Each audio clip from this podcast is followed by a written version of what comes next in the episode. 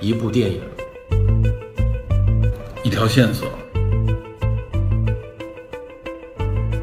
带您探寻电影中的科学与知识内核。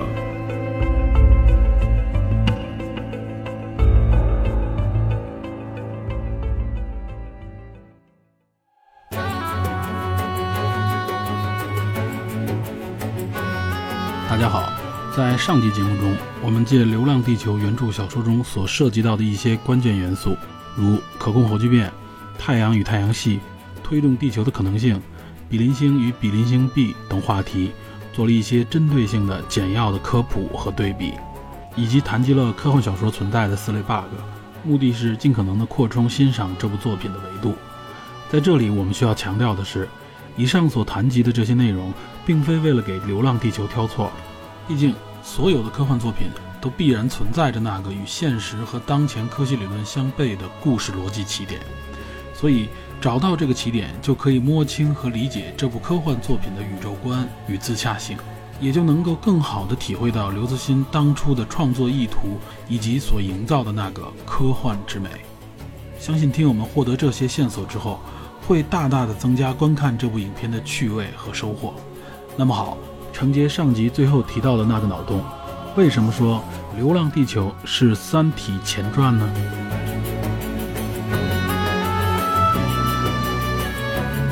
我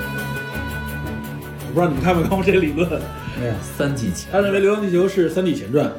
三体人是实际上架着地球走 的那波人，哇塞，他是这样的一个设定。那直接直接说真正三体人实际上就是地球，很多科幻小说里有这种啊，就是说实际上你遇到的外星人可能是人类的祖先，嗯，这个设定是经常出现过的，很啊包多科括幻作品你，里。包括你们那个星星际穿越，不也是？哎，对，未实来的际上人类来自五维的生物，实际上就是你们是吧家的星际 穿越，别这么说吧。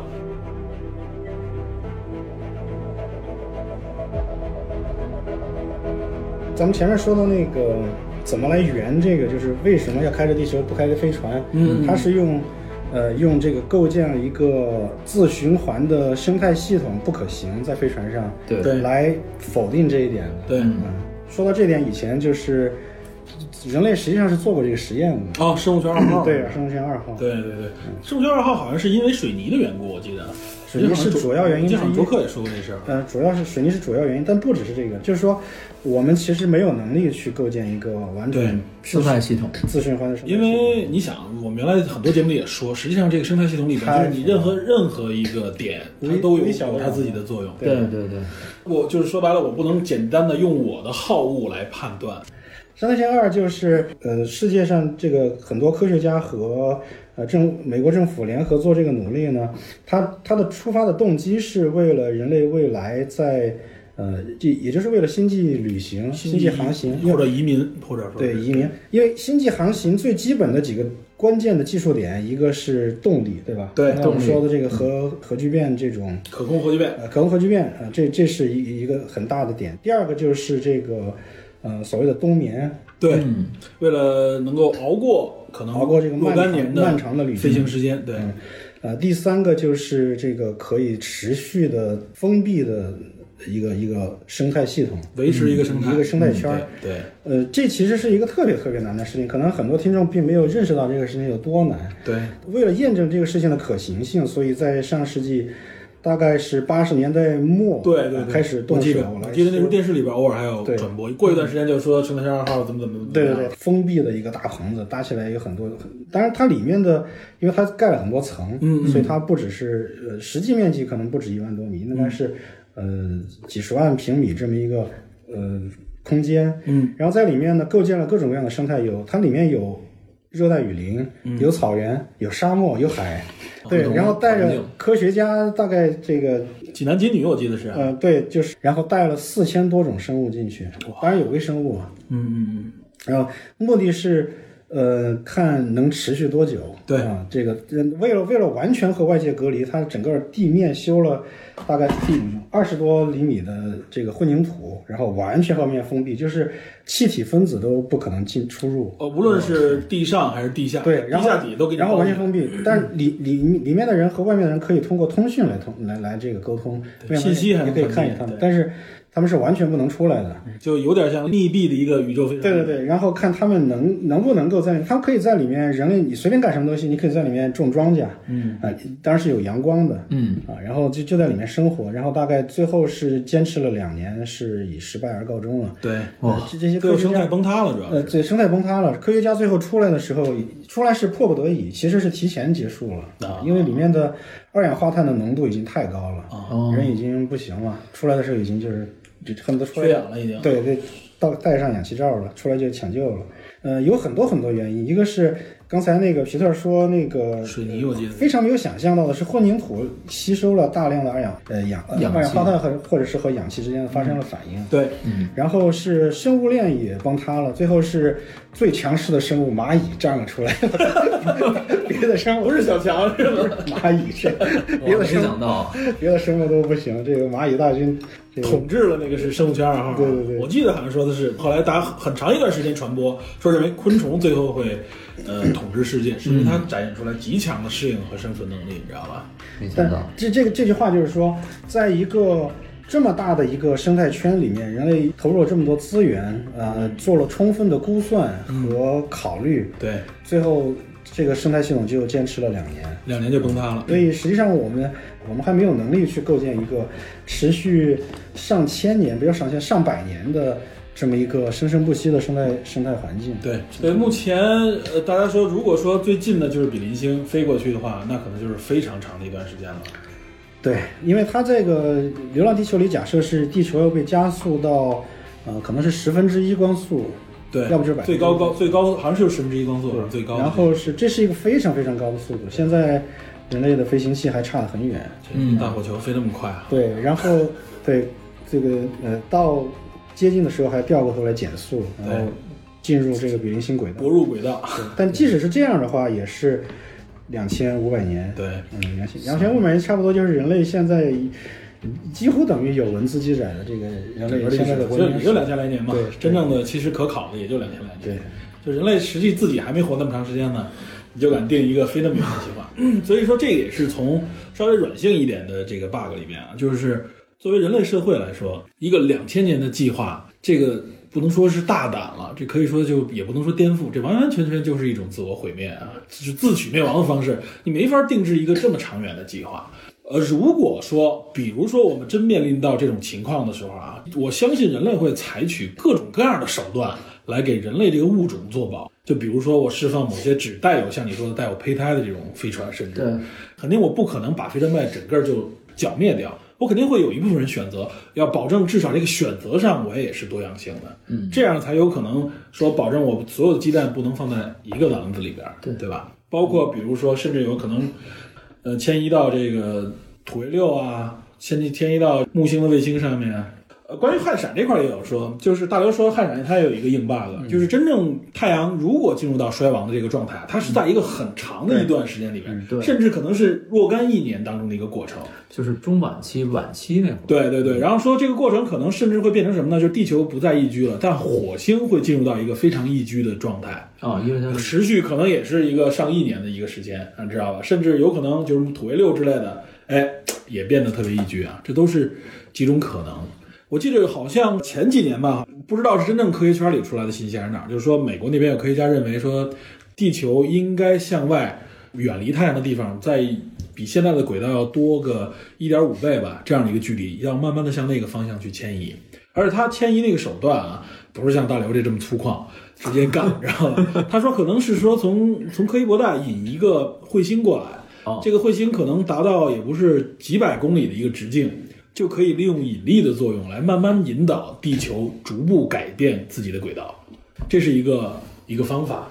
我记得有一个名词叫什么洛希效应，嗯，洛希效应就是指恒星和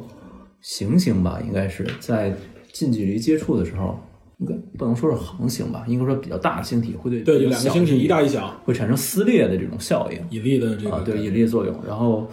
像你说的这种，它如何避免这个情况发生？嗯，对吧？避免这种洛希效应发生。这个就比较复杂了。实际上，真正地球啊，嗯，比如说你要把地球推入到太阳里边，嗯，不像我们想的那么简单，扔过去或者说它们对飘过去就去吸进去了。对它大概率的可能是处在一个轨道上面，公转轨道上继嗯续旋转，因为其实就是在太阳系里边呢，各种各样的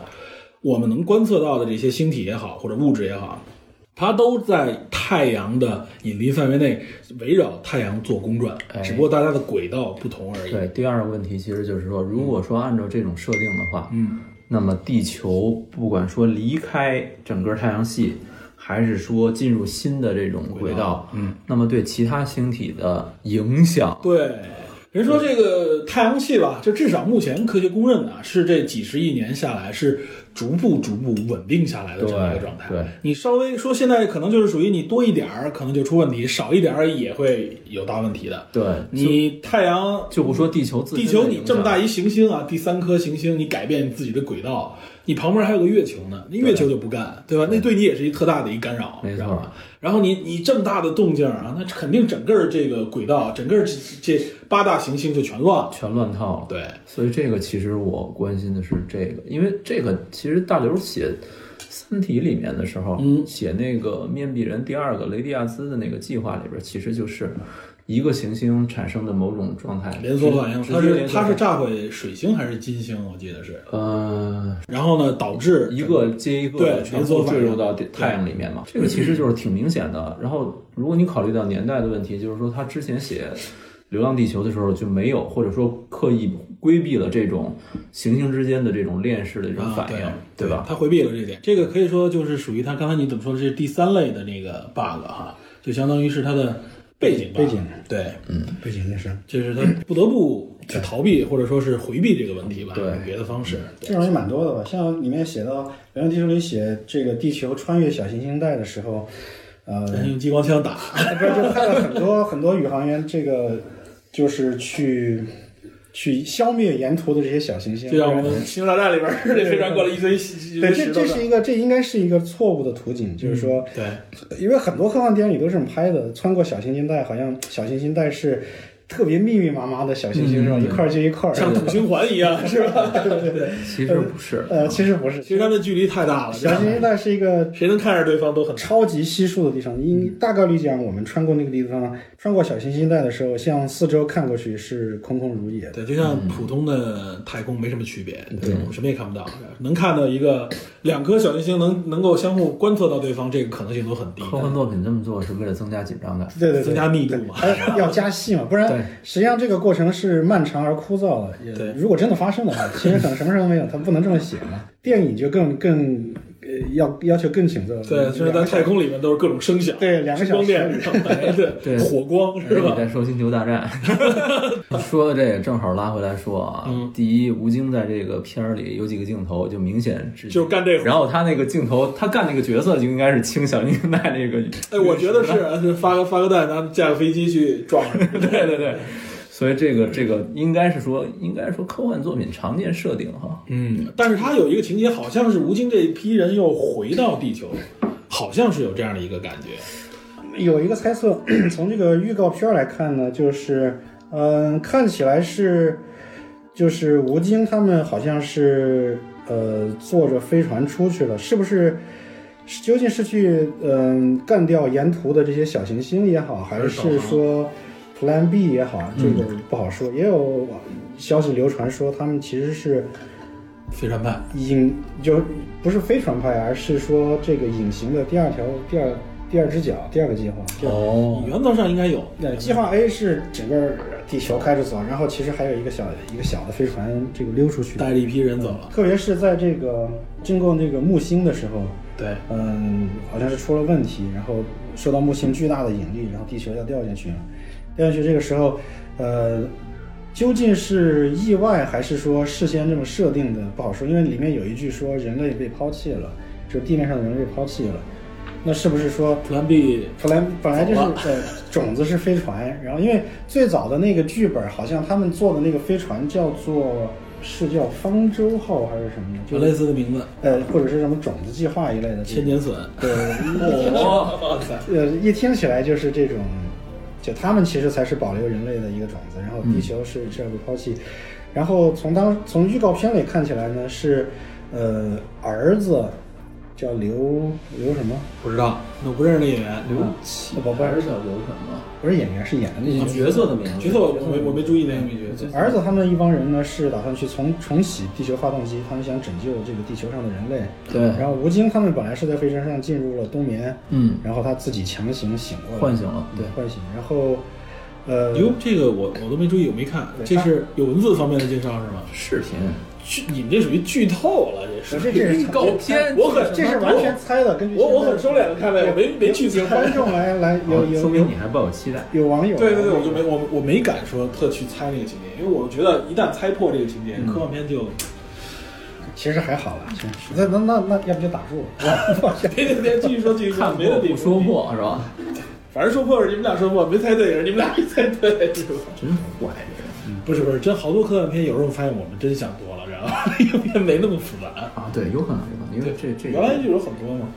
然后老父亲吴京同学醒过来之后，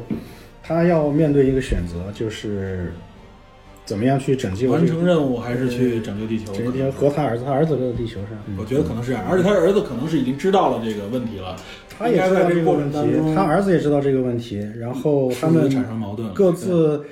两个人在命运里面做出怎样的选择？对，应该嗯儿子是误解了他父亲，认为可能就像《星际穿越》里边那个也是，认为他父亲是抛弃了他。对对对，对，但实际上肯定吴京那得是吧？我肯定不是抛弃嘛，我是被迫为了任务，对，为了祖国。而作为吴京来讲，呃，应该不是，据说看过的说，至少没有出现太空战狼哦啊，应该没有太空战狼，就是说山秦是山，但不是太空战狼那种山。其实我觉得吴京就是因为他也是投资人嘛，嗯啊，他能拿出自己的资金来培植或者来扶植这种国产科幻，嗯，应该算是还是蛮难得的。对，这个我们之前就说过，这嗯个一定要感谢吴京啊！可以说，在国产科幻无论业界还是业外都不看好的情况下，对，成为了一个永远在冷宫里面的话题，居然被吴京给对用不管我一们一新的热情催出来，是不吧管我们怎么黑他，但是他这个我方没面黑做我的，我我当时说，我哎就是去年啊，咱们哎哦，一八年展望的时候，你记得吗？嗯17年底一七年底的时候，咱们就说过，说吴京的这个《战狼二》，说里边还会跟谁谁有对个对手戏，咱们可以关注一下。但没想到吴京的《战狼二》一下火成那种程度嗯啊，对吧？所以我们就没没去谈，你在节目上和私下里这个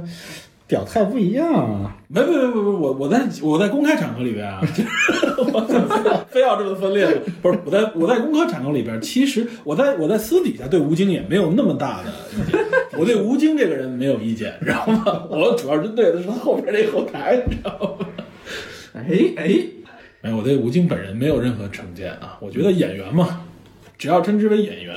职业的演员是什么呢？就是让我演什么哎。我没想到他他当时给的理由是说他自己做某些项目的时候没有人支持，那么现在这个项他体会目过啊对这个项目他不支持，就更没有人支持。当然，我觉得吴京其实也是一个聪明的人。那是大刘的这个作品，我觉得咱们中国科幻原来就说过，最大的问题在于编剧没有真正的完整的剧情的情况下，拍出来那个科幻片是没法看的。早期文科生拍对啊，但是大刘的作品可以说是一个非常坚实的基础，嗯粉丝群体效应，包括整个我相信 IT 圈儿就可以规划为是大刘的圈儿，知 道吧？呃你这是黑呢你。其实 IT 圈儿拿大刘的理论当做自己的这个公司核心理念，都是知道吧？黑暗森林这个扯得 。有点远什么降维打核心理击，念啊对对对，严严厉称降维打击， 严肃活泼，降维打 击。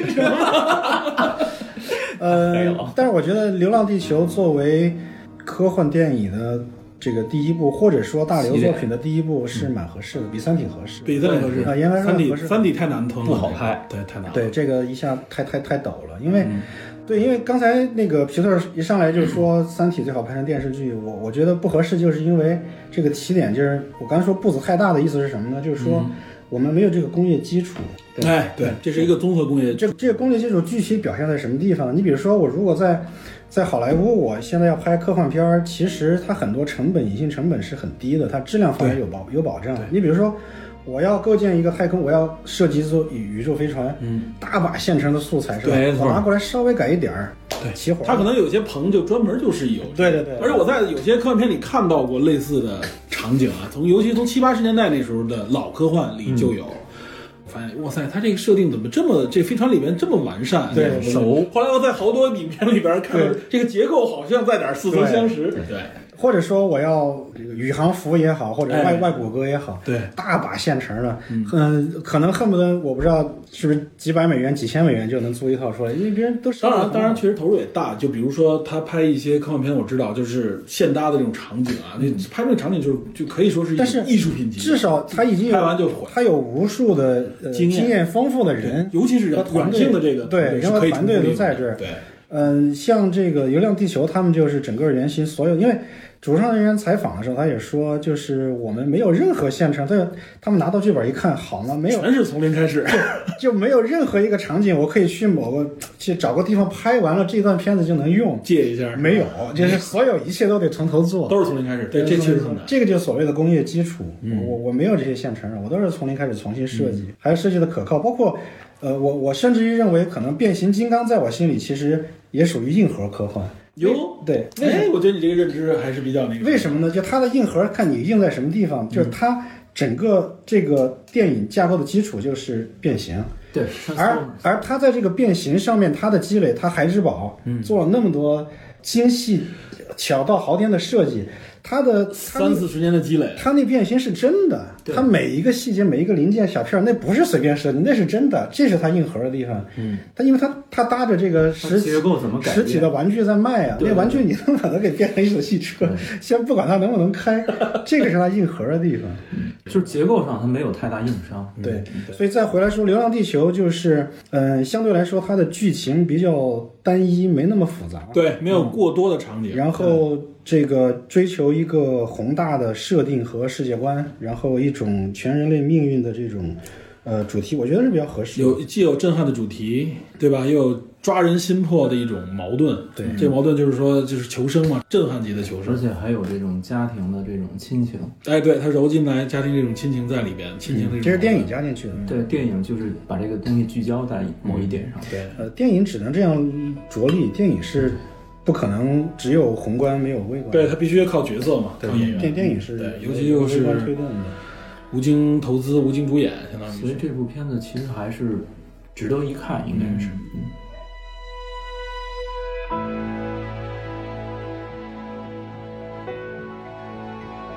那啊另外一部影片，咱们不是刚才也说了吗？那个《疯狂外星人》是吧？那个纯喜剧项，只是借了一个概念在里边。借了《乡村教师》， 《强降师》本身是一个特别催人泪下的一个故事，我觉得。很严肃，它是严肃且催人泪下，而且它呼唤的也是一种对教育啊、对基础教育的一种对呼唤。对，乡村教师给我一个特别奇异的那种体验，就是它的着力点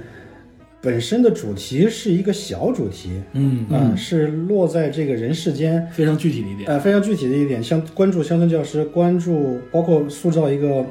对孩子倾注了全部一生心血和爱的一个一个一个老师。师，物理老师啊，在这个关注点上，他的视角一下哇，又放大到整个整个银河系的这好个像是星际碳基以硅基基因生对命对对啊对归因生命来它这个在测试来了，极其宏大的世界和极其细微的这个呃主题之间的这个切换，让我非常非常第一次看的时候真是太奇奇妙了那个感觉。其实那荡个气回肠。对，当时其实这个角度很 巧妙。对啊，非常巧妙。对对，刚开始看的时候没有没有感觉到这个这两段是怎么结合起来的，一段是乡村教师这个尤其介绍《乡村教师》那一段儿，我感觉我看的不是纪实文学吧， 有点那感觉，有点那感觉。跟《三体》那上来那一段儿似的。对啊描写那个这个文革那一段的时候，好多人就在那儿就聚了。对对这对片子，然后当那个在他们检测星际文明检测到那帮孩子，然后嗯、被被这个牛顿定律的对牛顿第一、第二、第三定律的时候，当时跟那个《流浪地球》一样，就是孩子那个同志的声音一出来，是吧？嗯、这是你脑补出来的，肯定是。啊，对，但是当时我我我又不行， 当时是不是？当时又不 行，哎呀，我嗯对塞！ 当时对小孩儿我是还很特别容易憧感憬动的是吧？其实很人文那段，对对对，那是一部非常人文的，对对它跟它其他冷酷的那种不太一样不。太一样。对，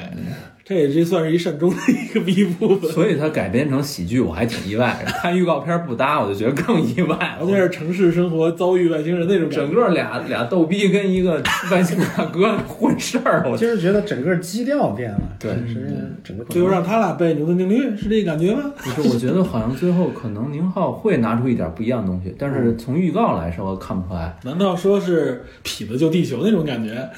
哇塞， 不好说。流氓救地球，我觉得宁浩可能是放出物料，故意让大家去迷惑电影一院下去看，啊。但是实际上可能有点后手。其实作为这个黄渤和那个谁两个人的喜剧效果，对沈腾嗯沈腾已经够了，这俩都任不何用打刘慈欣的任何概任念。何拿出一个来都 OK。对，而且我看有人透露出来的这个春节期间的排片嗯啊，《流浪地球》好像排在第三，也不是第二，也不是第三，好像是第三。前边两部影片，一个还有一个周星驰的喜剧之王喜剧之二那儿，对对，嗯这个是吧？喜剧之王那儿，对，这些影片肯定是所谓的更加脍炙人口情啊，怀喜剧嘛。没打算我看到，我看到好像是，呃，钱立芳对他，因为他看了点映嘛，这个《流浪地球》点映，他说他就说了一句，啊我觉得这个倒是跟我的想法差不多，就是春节不一定非得要看合家欢和和和傻了吧唧的傻笑逗你乐，可以来点严肃的，甚至有点对吧？对这个伤感的东西。你要说合家欢，其实这里面也有，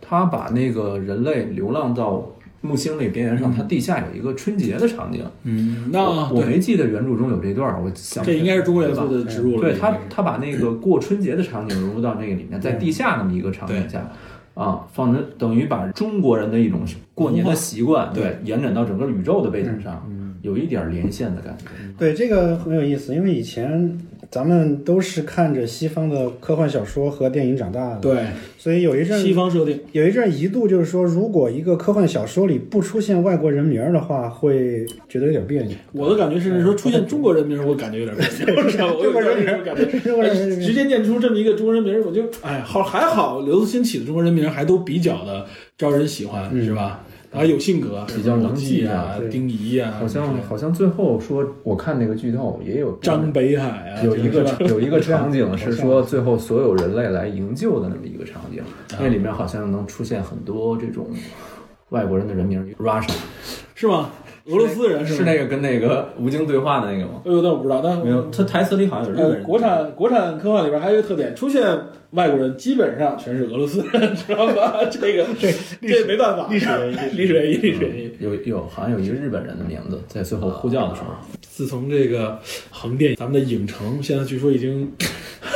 门可罗雀了以后， 知道吧？日本演员倒是没没没戏拍了。哎，你说这个，我突然想起来了，中国人写的最早一本科幻小说，你知道是什么？哟，据说挺早的了。看你怎么哎算 了。你这么说，梁启超是据说不就写梁启超了吗写过，对啊但是我我查到资料说是一九零四年，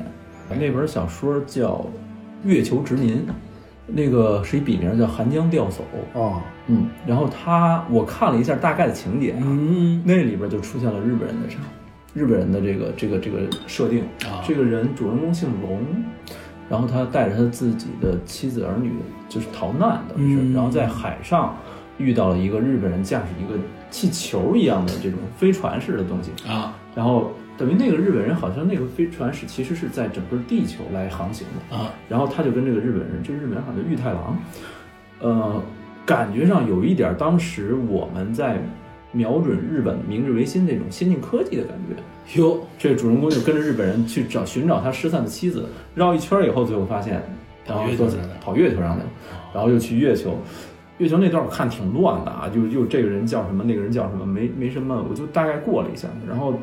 但是他谈到了一个理念，就是说在月球在其他的这种几大行星上殖民的这么一个概念，他把这个理念提出来了，还是比较比较超前了。超超相如相果当超前了。对，如果说是一九真正是一九零四年这个人写的这个作品的话，应该那个年代确实也出了一批，国际上也有一批类似的内容。对，而且他写这种水晶地火，包括天海明的这种星球的这个名字是比较明确的，啊所以就是说，应该说在当时是很很很很牛很牛的了。第一部科幻小说你们知道吧？全世界第一部科幻对，这不知道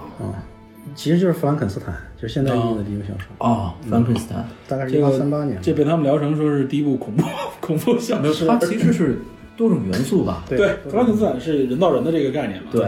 这它其实个是作者是玛丽雪莱，就是诗人那个雪莱他老婆。啊，嗯哦对，它是其实布鲁斯班纳的那个设定就来弗兰肯斯坦，哦，对，哎，接上了。哎，好啊好对，其实是一种怪物的自我认知。嗯，对，但它的诞生是比较呃随意的，其实不是一个特别严肃的。就是雪莱他们跟一家子跟几个朋友一块儿，本来是大概一八三八年，他们去、打算去阿尔卑斯山滑滑雪，嗯，结果那一年发生了呃，大概是一个自然灾害吧，雪崩，然后类似于雪崩或者是什么那个什么小行星撞击地球或者地震是之类的，他们去不了了，他们几个人就给堵在那个山脚下一个小木屋里，然后上不了山也也走不了。晚上他们点上蜡烛，大家就开始吹牛逼。反正这帮人吹牛逼水平太高了，说讲讲点鬼故我们就事，想讲鬼故事，我嗯们讲一一人想一个恐怖故事。那天晚上诞生了两个两种文学 体系，雪莱他老婆玛丽雪莱自己写了《弗兰肯斯坦》，这是被称为现代科幻小说的嗯第一部，嗯后来拍了无数的电影。嗯，然后还有另外一个诞生的是吸血鬼小说，哇德，科嗯了，对，在烛光之下激发人们的想象力，知道吗？这个很牛啊！那那嗯个。这就说到一点，就人在一些特殊的环境里面产生出的想象力是不一样 的。嗯啊，你反而接触，其实写作是这样，我了解的啊，就是写作反而是你可能在一些你认为充满元素的世界里面，嗯你反而可能被这些东西影响，你不能聚焦，你反而不能聚拢思路来写出东西来。所以人大家也惊叹，就是刘慈欣啊，一个在娘子关发电厂里边刘刘电工，刘电工，对刘刘刘刘工程师吧，咱说好听点，刘工程师，对，在那样的一个有点类似于与世隔绝的地方啊，写出这么就是宏观观看整个宇宙的一种角度啊，也牵扯到各种各样的技术对、科技听环说节。大刘早年间也没串过远的门儿，就是附近的地方转一转。现在也是说身体检出的那种感觉，啊对，现在他也比只较不过就是各种采访啊，是各种颁奖啊，尤其是一和三都获分别在获得国际大奖，对吧？不过大刘他自己也说，他后来从娘子关出来之后，出来的时候他在那个地方住了这个十几年还是几十年，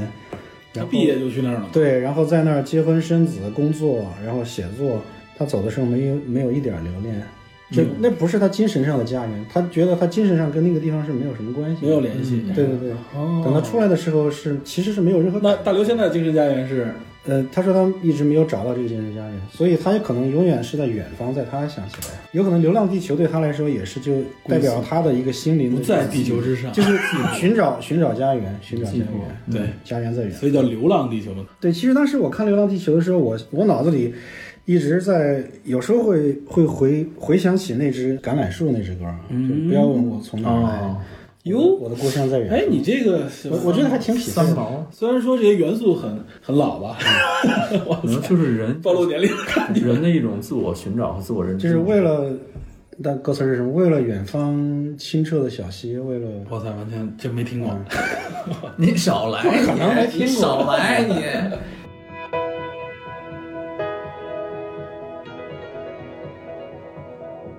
哎，说到这个啊，顺便提两句，因为咱们说大刘嘛，嗯大刘的是《三体》一和三获得了国际大奖，一个是三十提名，呃哦对对，三是当能拿到然奖不。不一定是星云和那个雨果，这他三是得了一些别的奖，对对对拿在了别别的的奖别的国家得了一些对，奖，拿了一些别的什么奖。英国然后德国嗯一主要是一扬名了，而且据说奥巴马还是他的粉丝。奥巴马据说还在这部影片里边有有形象出现，哦，嗯，应该据说不是特意拍摄，应该是嗯影像，影对像只是影像包括霍金也是，对，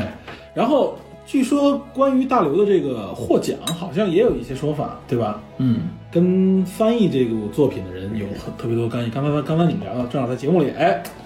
说一下，说一下啊，叫什么来着？那个人叫小刘同学，小刘刘宇坤，嗯，刘宇坤好像是兰州人，好像十，有时候八岁，有时候十一岁，随父母移民到美国啊，他自己本人是学法学，也学西英国文学，然后后来业余辅修计算机，等于是说文理双修吧，这种对有理科背跨景，界的，对非常厉害。然后成为一个软件工程师，又去在律师事务所工作，好哇像是。塞，然后业余时间从事科幻小说的写作，他本人很厉害，他曾经就获得过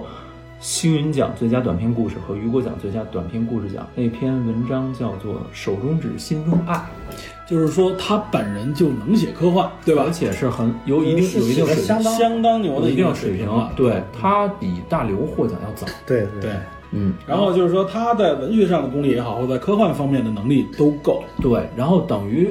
咱们说大刘这个《三体》获得雨果奖最佳小说，其实是英文版获得，对翻译者就是刘宇坤啊就是大家称为小刘的人啊。啊。据说，哎，据说豌豆爸看过英文版的《三体》，我看过一些，对，你觉得翻译得怎么样？是有很大的变化吗？嗯，一和三是刘宇昆翻的，二不是，对二啊不是，二是一个一个老外，在哦在北京的一个老外。嗯嗯，一和三主要它的翻译特点是它加了大量的注释，二其实加的注释很少，哦，因为一里面出现了大量的这个中国元素，中国古代文化什么对对对秦始皇啊、啊墨对对子对啊、对孔子啊对这个那个，所以它加了大量的注解去说明，包括文革它也加了很多注解。哎，哦对，就是他他的假设大概是读者没有这些背景，所以他的注解，我觉得对于读者理解整个故事是有很大帮助尤。其西方读者，而且他觉得这个东西甚至给他展现了很多新的知识。对对对，对另外就是从文字上来说，他尽量用英文去表达出原著的那种意境，哎，这对，这点他把握的很好对。这个我觉得可能还是和他自己的呃文化背景有关。嗯，对又在西方长时间生活，对，而且他跟呃美国的科幻圈的人很熟识，哎哎，所以最开始他给大刘站台去所以所以拉这个票人嘛。这个人太关键了。对这个人，其实大刘能获奖，很大程度上小刘的功不可没。嗯嗯。然后《北京折叠》，郝景芳的《北京折叠》也是、哦对也是获奖也是获奖，也是小刘翻译。我发现啊，就是说获奖，我不知道是不是这样啊，多多少少可能跟政治因素有一点关系。比如说大刘在，很多人也提及过这个啊，就是大刘在第一部里边写了关于文革的这一段，而而且文革那一段我不知道别人，别人好多人说不喜欢，我看那段还是给我很大的震撼，因为我结合我对文革的一些只言片语的了解的时候，我觉得他描绘出来那个很符合我对文革的一些判断，而且那个画面感很强。 我觉得他模仿最像的是领导人的口吻，某位领导人是吧那？个那个很逗，对那个非常非常像那个啊很。逗。你就立刻理想象出啊，一个抽拿着拿着烟圈儿的一个， 对，然后我当时觉得哇，翘着二郎腿在把握的非常准确，那种那种啊都气势，啊又有大局观，然后同时又有那个年代，又有个人的风格的那那段话，那个虚拟出来很像啊。嗯说说到这个，我说一个，可能你们不一定知道啊，嗯，就是呃，毛主席五十年代的时候曾经提出过，他认为物质是无限可分的，哇，并没有最小的粒子所在，啊是是有吧这？样的意思。哦，这是这应该算是一个哲学概念，也是一个对跟科学接壤的一个概念了，啊对应该算是。很可怕呀！嗯，后面的科学进展部分的证明它是对的，虽然嗯呃现在的呃主流的认知是物质不是无限可嗯分的，但是当时它是针对呃质子和中子是可以可分的，但当时它跟当时还没有发现比之前当时还没有更小的粒对，子还没有发现。对，当时他和钱三强去聊，他就问钱三强说：“物质最小的是什么？”钱三强说是电子、质子和中子。他说不可能。从哲学上讲，物质是无限可分的，一定有比它们更小的。 钱翔为此特意研究，是吧？我操！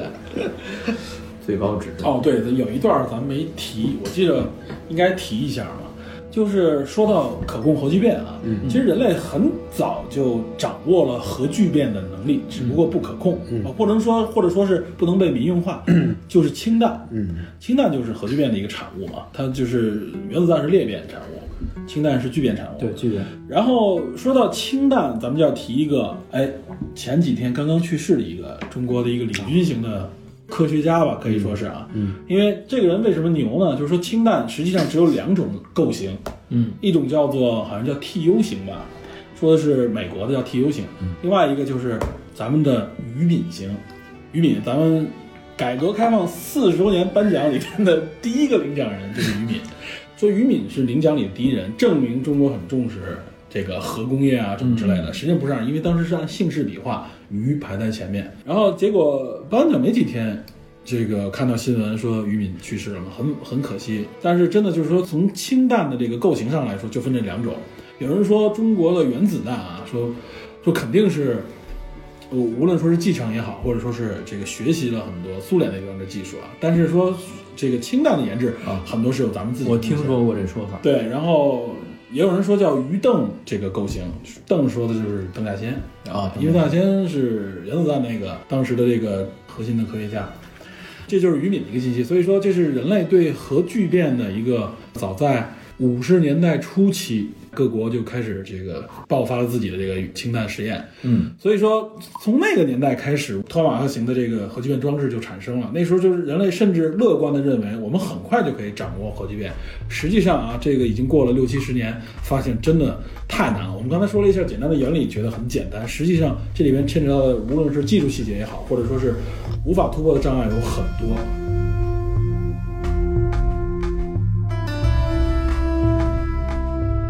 问你们一个问题，嗯，你觉得《流浪地球》对于未来是乐观的还是悲观的？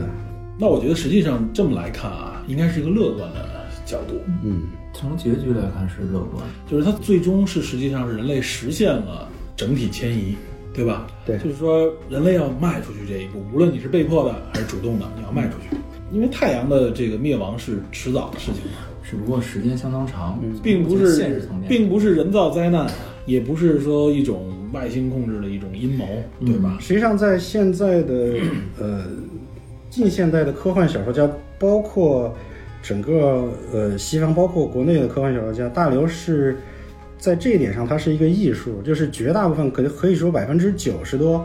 嗯以上的科幻小说都是对于未来的预期都是悲观的，都是黑黑暗暗的，对，嗯对，对于科科技的未来的发展的前景是抱以一种呃站在对立面上，或者哎，是对，没错，这点是，尤其是西方的，有往往最后他的科科幻作品实际上是对技术、对人类掌握技术的一种担忧对担忧和抨击，嗯认为科学家会成为这种恐怖科学家或者是一警示。是一是人类的技术，二是说这种外太空的这种突然的这种危机，嗯啊，全人类的危机，这个来自外部的倒不算说悲观嘛。对其实我是主要说的是内部啊嗯我主要想说的是点是说对于科技发展的一个前景的看法。我觉得这个可以理解在哪儿，就是西方有一种政治正确嘛，嗯他们就毕竟它属于文艺作品，嗯，所以呢，可以说极大多数的文艺创作者啊，科嗯幻文艺作创作者，他相对来说偏文艺啊，不是像那几个，比如卡尔萨根他们这些啊，写出来接触的卡尔萨根，他是真正的科学家背景。所以你看，接触那个影片里面，我认为它也是一个阳光向的东西。嗯，嗯，我我看的原因很简单，啊，有有两两个原因。第一个最主要的原因呢是，嗯、再怎么样，科幻小说它还是追求一个精彩的故事，嗯，它需要冲突。对，矛盾。嗯、那么一个光明的。呃，好的未来社会似乎不太好制造这个冲突，喜剧的结局哎不对够，对，不够喜剧的结局一般通常没有悲剧来的震撼，对和和和剧有深度，对啊，这可能是很重要的一个原因。对，从文艺角度来说是，嗯、还有另外一个原因，也是我一前一阵看大刘的一篇论述里他提到的，这个我没想到。嗯，他说很简单，就是人们很容易去想象一个科技发展下去的这个社会，你推演出来一个 bug，、然后导致了一个悲观的图景。嗯，你很难想象一个有说服力的好的理想社会，因为要么呢，你想象出来的科技发展带给人民人类一个光明的前途，这个社会，呃，有人做这种尝试，但那样的小说里面的未来社会，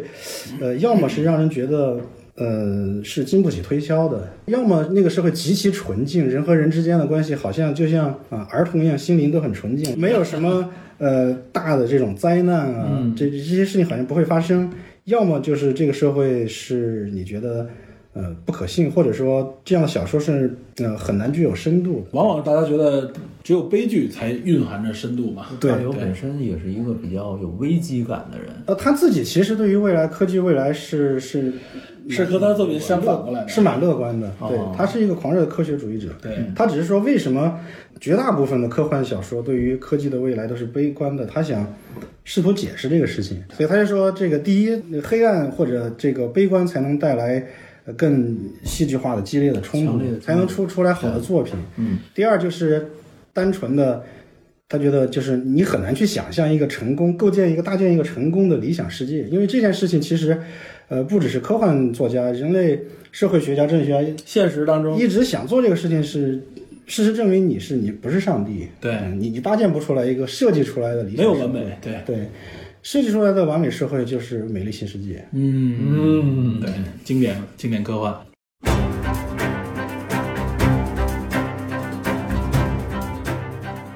有很多人说说好的科幻作品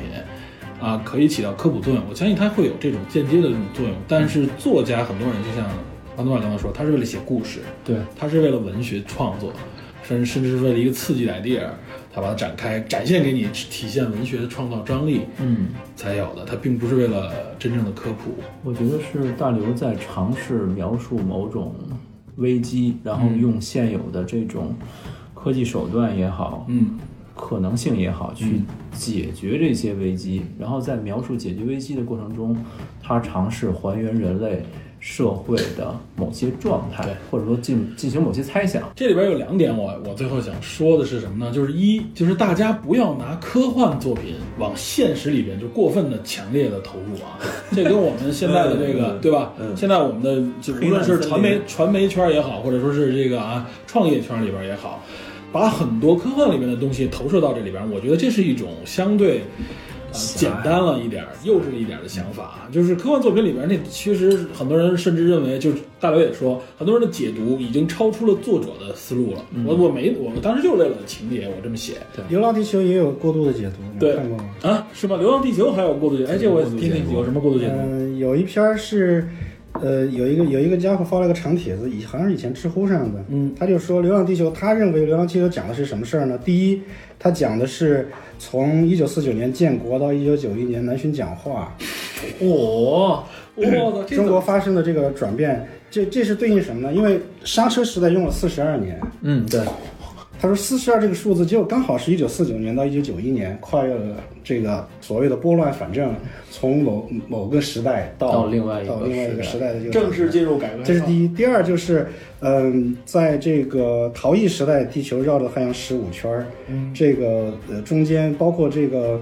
地球派他们他们付出的牺牲，包括地球带来的不断的大的灾难，他认为映射了。国企下岗，这个国企改革浪潮里面，这这这这些人的这个这个生生态，他能把这俩数字匹配起来，我觉得还是脑他洞他很就是大。把这事儿讲圆了，他举了好多例子来映射，嗯、这个呃里面的这个暗喻，这个 过度解读这这个这种解读，这种解读很可怕。对因为太可怕了，这个。这比写同人小说还还狠我。估计大刘自己也一身白毛汗啊这了。这这是肯定的，就是说，呃，其实四十二在科幻小说里是一个，哎，呃、是一个42是梗吧，是一个梗。对，这这深梗，我对吧听过这个，这银哥们河儿漫游指南，嗯 对吧？宇宙的终极之问，是吧？这个你们这答案你们不想知道，你们听到不会感兴趣的。不，我们要知道就是哪个终极问题，forty two，然后 说所有人都傻了，知道吗？到了那个那对，个，这就是一切问题的终极答案。嗯，这里边还有据说还能延展很多深梗，呃，《银河系漫游指南》这个东西，其实就是这个四十二这个数，嗯网上都有无数的解读，哎，对对对，各种各样就你根本想象不到。但是最简单的一个解读，很可能是真的，就是呃，作者对这个其实是一个调侃，嗯因为那句话大概叫做呃，the answer to to anything、嗯 to to the universe and everything，、就是那句话，一共四十二个字 母，is is forty two。就直接把那一出来，很有可能是这样的。然后它其实是讽刺，就是有些人对什么东西都想的太多，然后各自解读。太过于正好是对，又是这种，又是英国科幻这嘛，种过度解对英国科幻就善于这种，实际上这种挖苦型的这对种对啊暗讽你，知道吧？银河系漫游指南本身就是一个这个强烈的讽 刺，对 对它是一个讽刺，我认为它是一个讽刺的娱乐型的喜剧小说。对吧，它你说它科幻，它只是借了一个，但其实就科幻是盒子老外也一样，老外对这句话也有无数的解读，那种解读你根本就想象不到。嗯嗯这这深很搞梗，笑这深梗挖的很有意对思。但是就是我想说的一点，就是问你们一个问题，就是一部小说，嗯，出来之后，一部作品，文学作品出来之后，它的解读是作是是是作者说了 算，归谁所有还是吧？还是就大家说了算？但但公众作品没办法，那你肯定是这是你任由社会摆动了，就是对 吧？作者可以站出来，呃，以正视听，但是我相信他也阻止不了像同人小说啊，像各种深度解读啊，甚至改编的这种出现，你知道吧？只不过你涉及到商业行为呢，你你可能要版版权授权之类的，但是你阻止不了大家的各种各样角度的这种解构，对对吧？对，其实一部作品它。从它诞生那个时候开始，就它就跟作者他就脱离了。对嗯对对，哎这孩子生出去就不是你的了。读，对他已经交由社会去对你，整体你评估你玩弄他的这个时代已经结束了， 弄我对你摆弄他的这个时代，你你可以跳出来说，揉捏啊，对就是别人对此如果有些疑问，作者可以跳出来解读说啊、我原来想法就是这样的，这样这样的，但其实没有什么没用。有什么用。嗯有些作者的方式就是 OK，那我写续集，或者我写别的作品，你知道吧？嗯，我甚至我对我以前的作品做解构。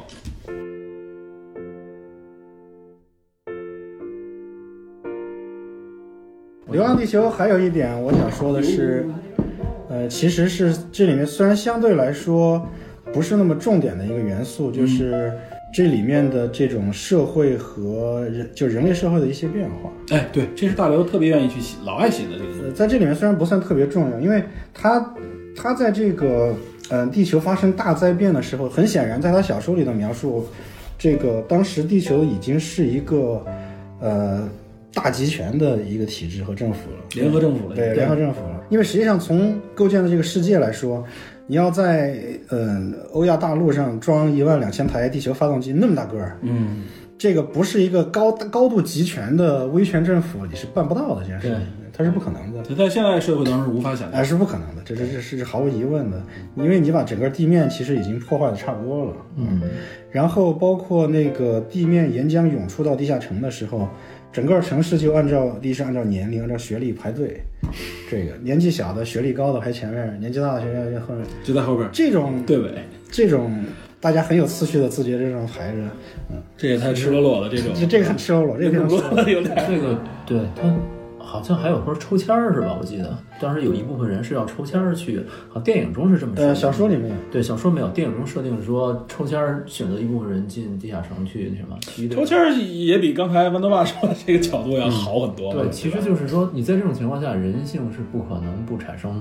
波动的。这何止是波动啊，这肯定就是你死我活的争斗啊。对，那个时候就是为了争夺，但是他没有把着力放在这上面。对，他把没把注意放在这儿。对但是就是说，这种情况其实也算合理，呃，因为一般来说，在超越呃人类文明这种整体的生存危机的时候，嗯啊、它几乎相当于一个战争状态。差不多啊、如果你进入到战争状态，显然呃，民主就是一种非常低效的对呃组织形式。在战争状态来说，更接近于所谓的一种危机时代。对，或者说我们看到没有哪个军队是用民主体制，军队一定是高度集中、高度集权的，它是对为了实现高效。啊嗯，所以这点倒是可以理解。但是我们看到，在他的很多小说，包括《三体》，呃，包括其他的这个小说里面，都会有这样的、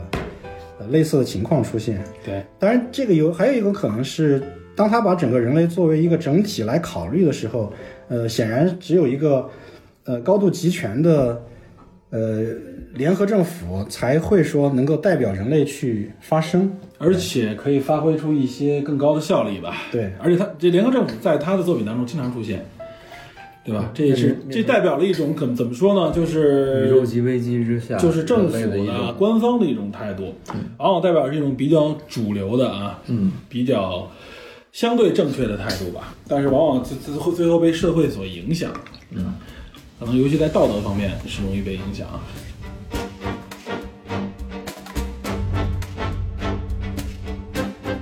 大刘自己，我记得在一次采访里边，他这么说了一个啊，我觉得他他对科幻作品有这么一个总结，我觉得他说挺对的啊。他说科幻作家是利用各种各样的啊想象力啊也好，未来所谓描述的未来世界，尤其是就是目前社会当中不存在的一些事物或者状态来描写。他说，但是呢，科幻作家都是建立在现有的科学和科技的基础上去写。对不要认为科幻作家是站在科技最前沿的那些创造者，他不是，对他只是把那些科技进行了一个解构，嗯，对吧？然后他说，没有任何一个科幻作家可以创造出这个世界上本来。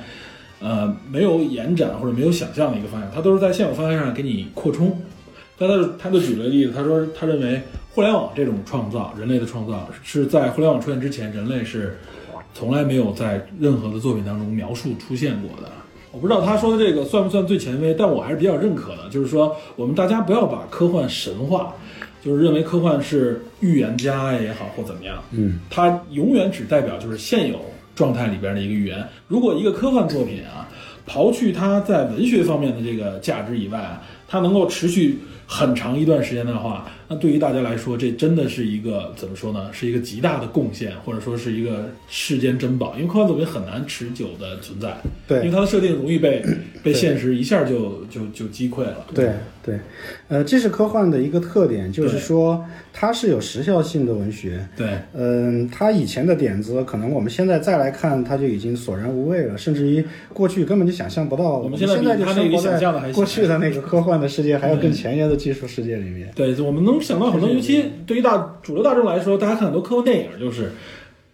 老一点的科幻电影，甚至九十年代的科幻电影里描述的未来啊，到现在很多东西已经超越他那个描述了，对对吧？有工具可以弥补他那里面达不到的一些状态。但是我想皮特想说的比较想表达的这个点，就是说科幻并不承担对于科技的预预言这个这个对这个使命，是的，他从来不承担这个使命。如果是说有一些科幻作品，比如说如迪·凡尔纳的这些作品，他很好的预测了未来，这个纯属巧合，嗯，而且他可能是呃天气几万部、几十万部小说里刚好运气撞撞到的那一个，而且他说的东西更宽泛嘛，大家容易说，哎，他这个东西至少代表了这个正确方向。他对他预言的是某几个方向嗯的某几个技术对，啊，包括阿斯克拉克也是冷冻这种，其实现在也没有完全实现，嗯没没有没有实现吧，就可以说冬眠技术是一它直只没有是实它只现。是某几个方向的某几项技术，它预言出来未来有可能。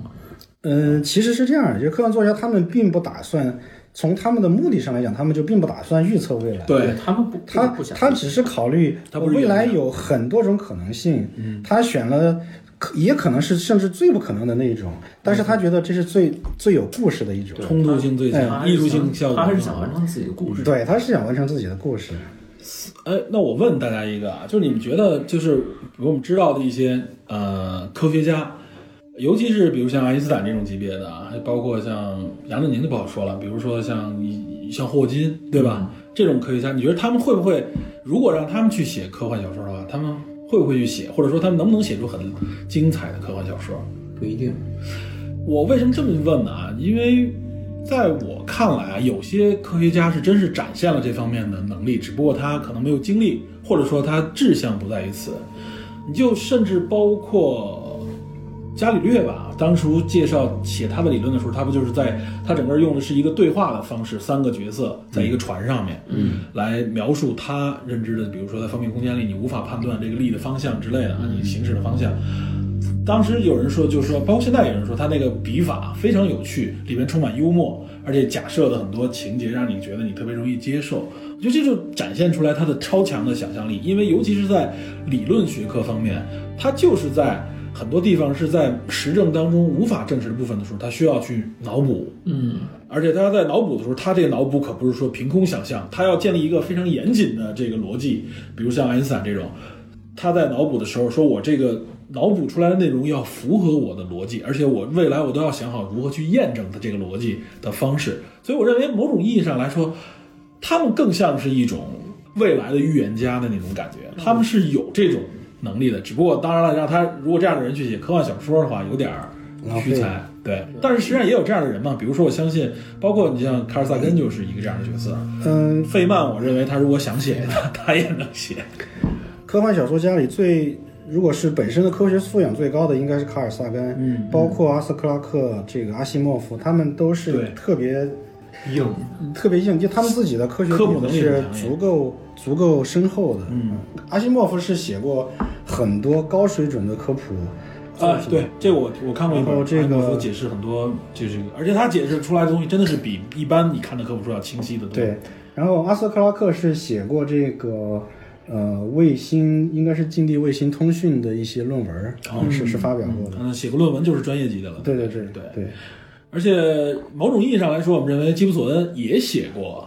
科幻作品，他至少在《星际穿越》里面是编剧之一我嘛觉得。是这样，就是说，科幻作家更重要的、更想着力的，就是说讲好一个带有科幻背景的故事。对他关注的点是故事的结构、层级、展现手法、人物的设定等等。嗯，但是科学家好像更多的考虑的是怎样描述，或者是说怎样实现自己的某些科学理论，嗯，或者怎么证明。他可能着力的是这方面，可能说某些科学家能够完成。一部分科幻作品，甚至水平还不错，嗯，但是我觉得他可能更多精力不在这上面，嗯，我觉得术业有专攻啊、呃对对他们写不出太好的科幻小说。实际上，像什么李淼，李淼啊， 对他自己也写科幻小说，我看了一些，是，嗯，就水平真是。李淼好像前阵子也去参加这次这个首映，李淼老师是一个很很牛的一个理论物理学家，但是包括他移民节目里边，我吐槽啊，就李淼老师讲东西这水平，确实你跟那些做科普的人来说，这就是感觉到嗯对术业专攻，这就叫术业这就专攻这就有有差距。他讲东西，你感觉。呃听不懂是是常态，是吧？ 或者说你表达很这个晦涩，对对对，所以这个大家确实有还是有去过，所以说大家也认为说像像卡尔萨根算是一个难得一遇的这样的一个人才，对，就是他的表达又那么的好，发音都播音级的那种发音，你知道吧？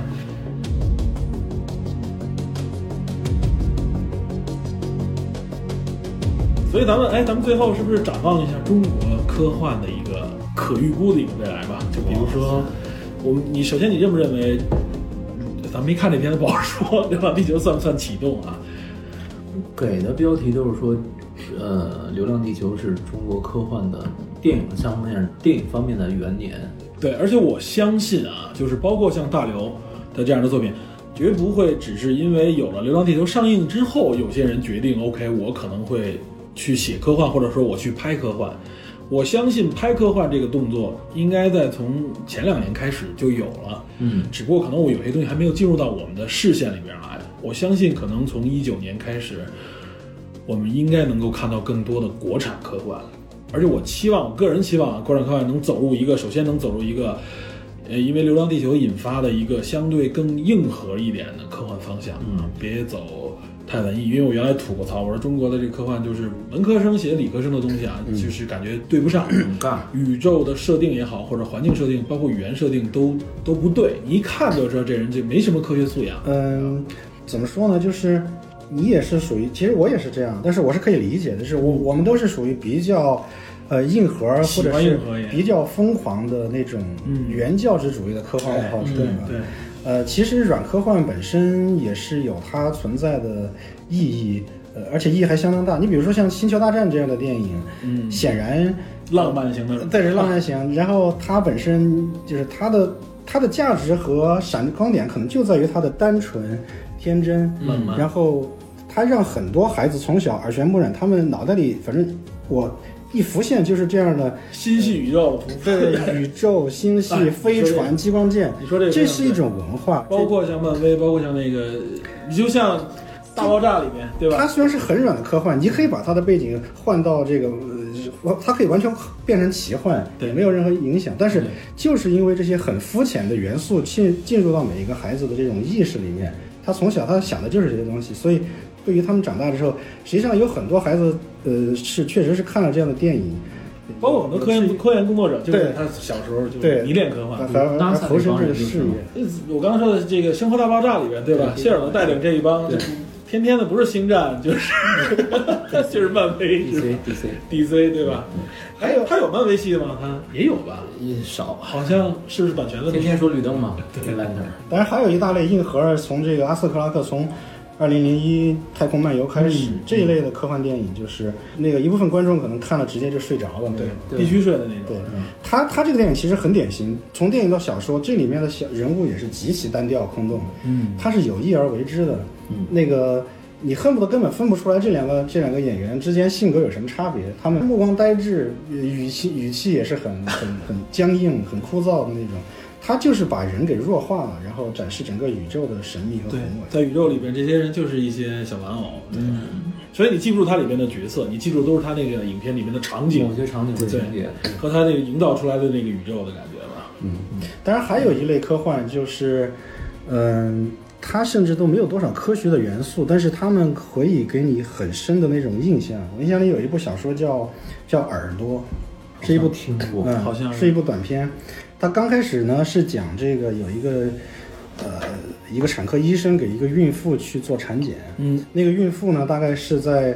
呃比如说波黑战争里面这个受了受了创伤，嗯啊奄奄一息了。前半部分是非常平淡的，看起来好像是一部很通俗的小说。嗯，然后当这个这个妇产科医生给这个孕妇检查她肚子里的胎儿的时候，她肚子里有一对双胞胎。嗯，当时这个孕妇因为她受伤非常虚弱，所以她的营养啊，她整个身体状态只能够够一个孩子啊出生。嗯啊，这个是她的一个设定。然后当这个医生去检查她这两个胎儿的状态的时候，整个的场景让她大吃一惊，就是在这个孕妇的肚子里面，这两个双胞胎，嗯，为了争夺这个。唯一呃活下来的这个权利正在殊死的搏斗，其中有一个胎儿正在用他的脐带缠住他的孪生兄弟，要把他要把他勒死。哇，这这这个其实没有任何科学的说明，也没有什么，但是这样的小说，当时看完之后，会让每一个人就是震撼，他就会让他就像一块烙铁，你知道吗？烙在你心里，你就特别难受。没错没错。你想到那个环节的时候，你就觉得哇塞，这怎么会是这样？ 对，是吧对对对，太残酷了。对，这类似的这种小说很多，给你就可以说是一刀见骨的那种感觉。对这种小说，你当然可以去给它加一些科学的设定，比如说，呃，嗯、对，尤其是有些短片容易吸这种对效果。，啊呃，比如说由于这个这个这个产妇的一些什么激素变化，她的情绪影响了胎儿生育，但是你不用加这些东西，这些都是画蛇添足。对，其实尤其那个著名的最短片嘛，地球上最后一个人，对吧？嗯家里边儿这时候响起了敲门声，知道吧？这这这也没有，你说它有科幻元素吗？但是这绝对属于一个科幻小说，是吧？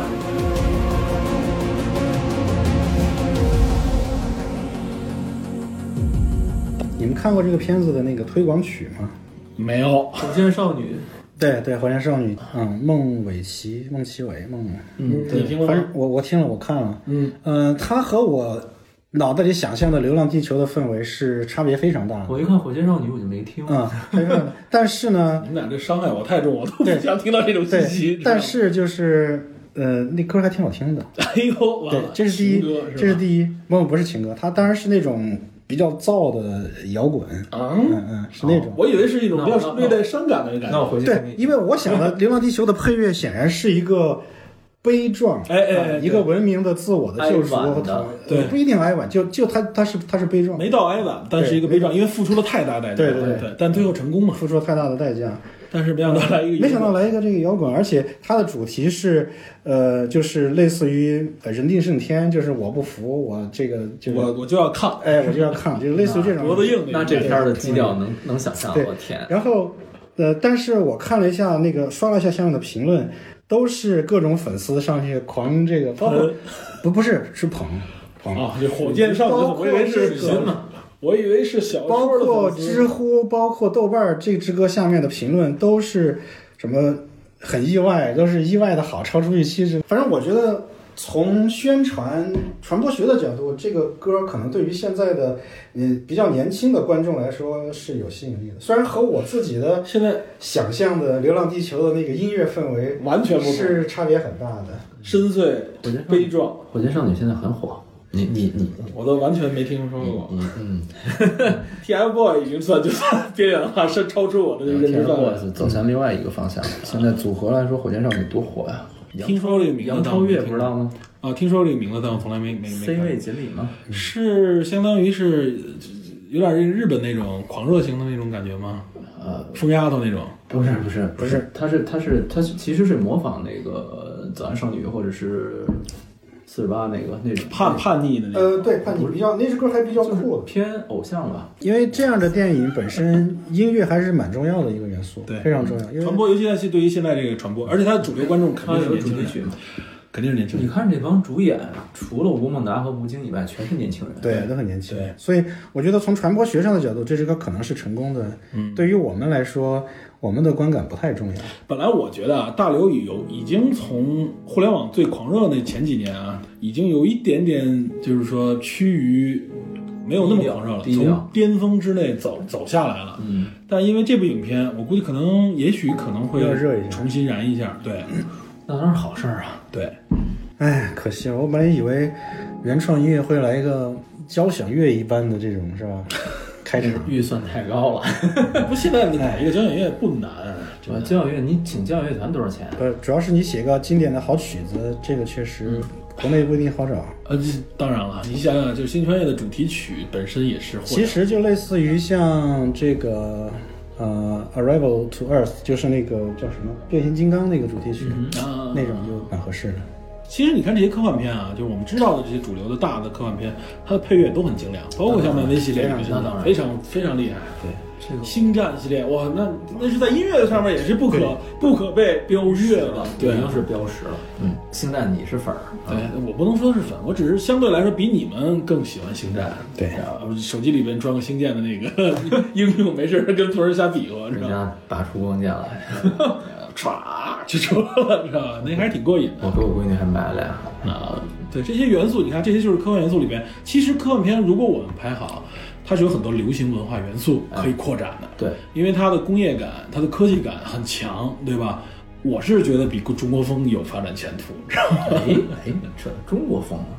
啊，因为最近有一部动画片挺流行的，包括咱们好多探员也推荐我去看，那我是实在提不起兴趣来。后来有一个探员提示我一句，我觉得他说到点儿上了，《白蛇》。哦，他说有一代人是每天寒暑假是天天看着这个《新白娘子传奇》这个连续剧长大的，嗯暑假所以是是白蛇应该是在这个背景下出来。哦，我他一说这个我明白，哦，确实，白蛇的音乐也很经典啊。嗯，哎， 哇塞，这是卡拉 OK 里面经常有的，对。咱们是扯白蛇上面了，啊，不，我就提到就最近几个电影元素嘛，对吧是？所以我我相信今年的，我至少感觉到今年的这个春节档啊，比往年的春节档，甚至比往年的暑期档，国产片保护的这种暑期档都要好。质量更高挺挤是的吧，还挺挤。嗯，对，我对于《流浪地球》还是蛮期待的。嗯，当然本身作为呃大刘粉儿、科幻科幻迷，就是我本来的期待呢，就是只是说他只要拍出来，嗯，只要拍出来，我就一定会去看。对啊而现在看来的话，似乎不用这么苦情。对，可以把苦情部分稍微减弱一点，就是看了应该应该不会，至少说骂着出来那种。啊不会太失望，对。那如果说有更多提高的部分的话，那就是意外的收获了。嗯对意外吧惊喜。我们还是衷心希望这部影片啊能够大卖。我也希望。这是站在一个科幻迷，也算是刘慈欣粉儿的一个角度上来说啊。虽然我对他的作品有很多的微词，知道吧我认为距离顶级的科幻还有一段距离，知道吗？啊其实大刘已经是很不容易了，何止不容易啊！这真是是中国号称一人担起中国科幻，嗯把中国科幻推向世界，知道吧？其实中国科幻作家也并不多呀，数量。呃就，几哎十人，最后说说你们都看过谁的作品啊？我就记忆当中还有王大靖刘、康，王靖康、韩松，嗯，韩松的作品我没看哦过。我看过，郝景感觉哎，韩松的作品风格怎么样啊？非常非常怪异的一个人。嗯，他对他也不属于科那科幻世界那个连载系列里的。对他的作品，呃，独树一帜。我看过韩松、荷西、王靖康之类的，他是特别非常特别的一个人，就是他的作品是少数很少有的能够经得起时间考验的科幻，哟因为他你有他有些作品，其实你可以把它看成玄幻，嗯嗯哦，而且他有的作品极其的变态，他不在炫技这一非方。常重口，非地常重口。铁，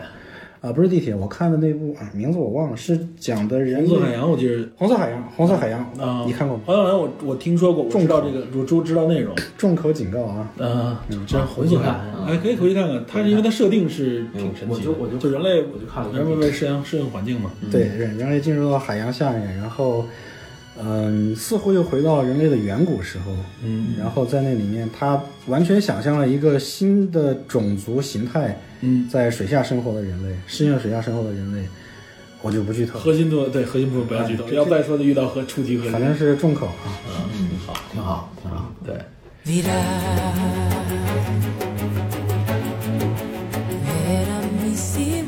行，那今天聊的不错，咱们缅怀了一下，不能说缅怀，咱们畅想了一下科幻，对吧？对，畅想一下中国，哎，真的，当时说到，我记得跟汪大爸之前就提过，说说到大刘的作品啊，嗯说可能会有影视作品出来，当然有可能还是《三体》的时候，就说我们一定约定得聊一聊。嗯，然后这次呢，是是豌豆爸提醒我说：“哎，咱们什么什么时候聊一下这事儿？”就我一开始我没好意思找他，你知道吧？因为他他确实平时比较忙，嗯而且我觉得，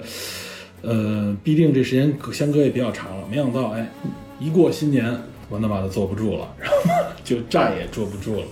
哇塞，黑芝麻糊那个广告，你知道吗？那又暴露年龄。对，然后没想到啊，促成了这部咱们这今天聊这一期。我是觉得中国到了一个就是走向一个相对来说比较相对硬核的一个科幻年代啊，这个和中国的整个的历史背景也有关。它这个历史背景可能就像类似于美国那个时候，它背后有一两代人对对宇宙、对科技的一种畅想。嗯，对吧？国内我觉得目前可能已经启动了一个这样的一个角度，包括现在这样的一个背景的时代的时候，很多我相信很多年轻人会被这个时代或者说被这种文化符号所影响。嗯，嗯，如果是这个话，是这样。对我相信大刘以后可能会更有一种荣幸的感觉。对，就是嗯、呃作为第一部呢，我其实嗯，不说期望吧，就是我我我害怕看到的是这个这个，特别是看到吴京，为什么大家有点那个什么？对，有点担忧。就是话，呃，在这样一个叙事里面，我更希望我们的起点，我们的视角是关注到整个地球和人类的全全人类的那哎，个没错，我觉得这个能特更别嗯高一些，而不是说在中间特别要突出某一个国家、某一个民族，把这个元素过于的突出，我觉得这会削弱整个片子的观感和层次。对，而且大刘小说原著中就不太强调国家的概念，对对，那个时候已经已经没有国家。对，没有什么国家的概念，几乎对，然后在预告片和海报里边，我也看到了中国的啊，无论北京还是上海的一些著名建筑，知道吧？哎在这这是个废墟当中，这个以前没有过，这是一个突破。这是个突破，就是大家把那种呃超级敏感的神经啊，对，这以前是默政认治敏感神经，以前默认是不允许的。对，以把那种超级政治敏感的神经放下，对吧？我们客观的啊，甚至以全球的视角，就像这个豌豆爸说的，甚至我们以宇宙的视角来观看地球这么一个生命体的时候，就像宇航员说，我在宇宙当中回望地球的时候，我认为所有的战争什么这些东西都是他妈 bullshit，嗯，对吧？嗯，真的人类应该是只有走出地球，回望地球的时候，但是我觉得这一点就是说，在呃过审的时候是比较好解释的，就是因为如果要选一些代表人类文明的建筑，与其去选自由女神像、永远的自由女神像和巴巴黎这个铁埃菲尔铁塔，还不如选大裤衩一些上海明珠塔，不是大裤衩那个特别明显，这边是国贸三期，这边不要再说大裤衩 了，痔疮。好，对，北京尊都不清楚，对就大裤衩那太清楚了。小小用用中国元素来代表人类文明和人类社会的废墟对，这个其实也是一种地位的象征。没错，嗯，是一种至少国力理解的金字塔啊是一种国力的对象征。对对对。还有长城嘛，因为他因为小说当中也写到，就是河北的，他当时什么什么七七九三什么反嗯恐太地行嗯，第山九上号面，对，对，然后正好在就有长城这个建筑嘛。当时发动起来以后，什么长城全没了，应该说是。哎，好吧，那咱们咱们展望好久了，收个尾，最后啊，嗯感谢大家收听本期节目啊，感谢两位，感谢，尤其是感谢豌感豆谢爸豌豆爸，啊，哎，谢谢大家，也祝电影侦探越办越好。好，感谢感谢谢，祝豌豆爸那个节目也能哇，也能哎你广告一下叫什么节目？他节目就只有一 期，别广告了，三年之三四两年了，就一期，那行特非常硬核啊！推荐大家大大家去搜。真不用，真哎，豌豆爸在喜马拉雅上的节目的名字 ID 是好像就叫豌豆爸的唠叨。哦，对对，豌豆爸的凹枣，啊唠叨，什么人？强，这是加强一下大家的记忆。豌豆爸的唠括叨括括号来，这不用不是说啊，他讲一个社会上面跟医学相关的一个呃，是讲这个呃失读，疫苗是吧？不是不是失读呃是那个阅读障碍。哦，对对对，我怎么想起哦，疫苗是你发了一篇长文，疫疫苗是一篇文章，对你反正我什么都玩了一下，然后就扔一边去。对，因为它确实很忙了，但是我推荐大家如果有机会可以去听一听，OK，很不错的，好吧？那行，那今天到这儿，感谢各位收听，咱们下期节目再见，再见，拜拜拜拜好。 I